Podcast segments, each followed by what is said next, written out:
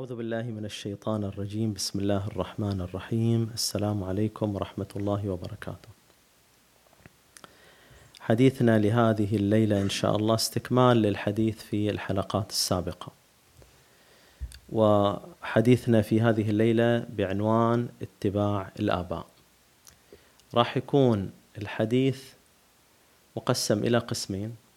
القسم الأول راح يكون في مقارنة بين اتباع الآباء والكتاب والقسم الثاني في تناول مشكلة اتباع الآباء في القرآن الكريم. طبعا هذا الموضوع أو هذه الحلقة هي استكمال للحلقة السابقة. ولذلك راح نبدأ بالآية 22 آه، من سورة الزخرف اللي تحدثنا فيها في الحلقة السابقة ولكن راح نضيف لها آية اللي هي آية 21 الآية اللي إحنا نتحدث عنها أعوذ بالله من الشيطان الرجيم بسم الله الرحمن الرحيم. أم آتيناهم كتابا من قبله فهم به مستمسكون. بل قالوا إنا وجدنا آباءنا على أمة وإنا على آثارهم مهتدون. إحنا تكلمنا من الآية 22 والآية 23 من سورة الزخرف. الإضافة هي الآية 21 نتكلم عن الآيتين أول كمقدمة الآية الأولى أم آتيناهم كتابا من قبله فهم به مستمسكون.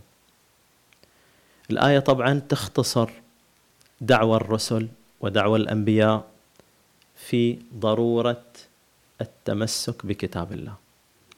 الرسل ما يدعو إلى مسك الكتاب ولا التمسك بالكتاب فقط. بل يدعو إلى الاستمساك بالكتاب. وهو حالة تعتبر أشد من مسك الكتاب. يعني التشبث والتعلق بهذا الكتاب بدرجة عالية جدا. وهذا يعني إن الله سبحانه وتعالى يبغى من هذه الأقوام يبغى من هذه الأمم إن تاخذ الدين من خلال تتبعها في كتاب الله سبحانه وتعالى الكتاب المنزل. تأخذ الدين من خلال التتبع الحقيقي لهذا الكتاب. ولكن في المقابل الآن نجي إلى المقارنة. في المقابل ردة الفعل لهذه الأقوام كانت بل قالوا إنا وجدنا آباءنا على أمة وإنا على آثارهم مهتدون. إذا هذه هي المشكلة. بدل ما يهتدوا بكتاب الله يهتدوا بآثار الآباء. فإذا صار عندي في شيئين متقابلين. الشيء الأول هو كتاب الله سبحانه وتعالى. الشيء الآخر هو الاهتداء بالأثر. الله يؤمر الناس بأن يهتدوا بهذا الكتاب. ولكن بعض الأقوام أو كثير من الأقوام السابقة اهتدوا بالأثر واهتدوا بالآباء بدل أن يهتدوا بكتاب الله سبحانه وتعالى. إحنا في هذه المقارنة الآن. عندي جهتين. الجهة الأولى هي ما أنزل الله والجهة الثانية هي الأثر. نتساءل ليش الإنسان آه، يجعل من هذا الأثر قدوة زي ما تحدثت الآية 23 اللي تناولناها في الحلقة السابقة واللي قالت أن على آثارهم مقتدون. القدوة يعني وضعنا هذا الأثر بدرجة عالية اللي هي وضعناه في حالة مثالية لا تقبل الخطأ. وهذه هي أعلى مرتبة عند الإنسان. الإنسان إذا وضع شيء في هذه المرتبة يعني أصبحت شيء مقدس لا يحتمل الخطأ. إذا ما كان يحتمل الخطأ واحتل هذا الموقع صار كتاب الله وكلام الله ما إله موقع. في النفوس. ضعف أخذ الكتاب وضعف الالتزام بكتاب الله سبحانه وتعالى. وإيش اللي يخلي الأقوام تنحو بهذا المنحى؟ ما الذي يجعلها تتمسك بالأثر أكثر مما تتمسك بما أنزل الله؟ هذا اللي نناقشه في هذه الحلقة. ما يدعوهم هو التعصب ولا إحنا نتحدث عنه هنا بمعنى بعنوان قرآني اتباع الآباء. وش اللي يدعوهم إلى اتباع الآباء؟ التعصب إلى آبائهم. كل إنسان يجد نفسه في قوم أو في مجتمع أو في بيئة يتعصب إلى هذه البيئة. لا يرى الحقيقة ولا يريد أن يرى الحقيقة. يريد أن يثبت على ما هو عليه.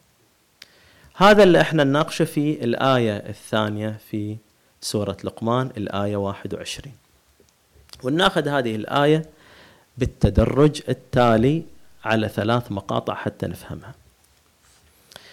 الآية تقول أعوذ بالله من الشيطان الرجيم. بسم الله الرحمن الرحيم. وإذا قيل لهم اتبعوا ما أنزل الله قالوا بل نتبع ما وجدنا عليه آباءنا. أولو كان الشيطان يدعوهم إلى عذاب السعير. المقطع الأول عندي في الآية الشريفة وإذا قيل لهم اتبعوا ما أنزل الله. هذه الدعوة دعوة من؟ في الأصل هي دعوة الرسل ودعوة الأنبياء. إذا الأنبياء والرسل إجوا في هذا الاتجاه في هذا التيار. إجوا يدعوا الناس الناس اللي كان عندهم كتاب سماوي اللي كانوا ملتزمين بأحكام الله بشرائع الله المنزلة. مع الوقت وبالتدريج انحرفوا عن هذه العقائد المنزلة إلى شيء آخر. إجا الرسول من جديد يجدد الدعوة. ويدعوهم من جديد أن عودوا إلى ما أنزل الله أن التزموا بما أنزل الله. إذا هذه دعوة الرسل حتى وإن قيلت من مؤمنين ولكن أصلها هي الدعوة الربانية ودعوة الرسالات أن اتبعوا ما أنزل الله. طيب في المقابل المنافس لهذه الدعوة المفسد لهذه الدعوة الذي احتل موقع المثالية والموقع الذي لا يحتمل الخطأ. ما هو؟ قالوا بل نتبع ما وجدنا عليه آباءنا. هذه هي المشكلة. التعصب لما وجدوا عليه آباءهم. إذا هذا التعصب وهذا التوجه إلى جهة الآباء هو الذي يفسد التوجه الحقيقي لما أنزل الله. إما أن يكون المركز المثالي لما أنزل الله أو إذا أخذ هذا المركز من أي جهة أخرى لا يكون لكتاب الله الموقع الحقيقي في النفوس. هذا التعصب الذي يعمي الإنسان عن رؤية الحقيقة. والله سبحانه وتعالى يتحدث في آيات يقول يسميها حمية الجاهلية نابعة من الجهل. يعني الإنسان يحامي عن شيء بكل جهل بدون أن يعلم بدون أن يتعلم. المقطع الأخير والمهم في هذه الآية يقول أولو كان الشيطان يدعوهم إلى عذاب السعير. هذه يجب أن نقف عندها تأملا كيف يدعوهم إلى عذاب السعير. عندي جهتين عندي دعوتين.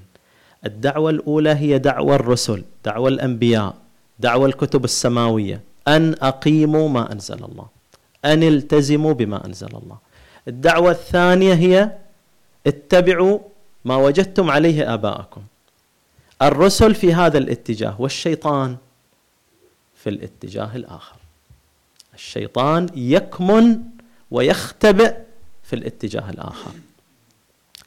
يدعوهم يقول الله سبحانه وتعالى أولو كان الشيطان يدعوهم إلى عذاب السعير كيف يدعوهم؟ من خلال أمرهم بأن يلتزموا وأن يتمسكوا بما وجدوا عليه آباءهم ليش؟ لأن الشيطان عنده مشروع ما هو المشروع الشيطاني؟ هو أن لا يلتزم الناس بما أنزل الله أن يقعد لهم صراطه المستقيم في هذا الكتاب وين ممكن الشيطان يدس سمومه يدس السم في العسل. في كتاب الله؟ لا. ولكن في مصادر أخرى ممكن أن يدس هذه السموم. اذا الله سبحانه وتعالى في هذه الآية بصريح العبارة يحذرنا من هذا المصدر. يعني هذه العبارة بالشكل البسيط نقدر نقول أن الرسول يقول لهم حتى وإن كان هذا المصدر هو مصدر ممكن أن يأتي منه الشيطان. تتبعوه؟ اذا هذا تحذير. إذا كنتم تريدون الهدى وتبتغون مرضاه الله تحذروا من هذا الاتجاه لأن ها هنا يكمن الشيطان الرجيم. أسأل الله سبحانه وتعالى أن يعيذنا من ملكة الحمية وأن نؤثر الباطل على الحق وأن نلتزم بهذا الهدى إن شاء الله. لهذا الحديث تتمة في الحلقة القادمة. إلى أن نلقاكم في ذلك الحين نستودعكم الله والسلام عليكم ورحمة الله وبركاته.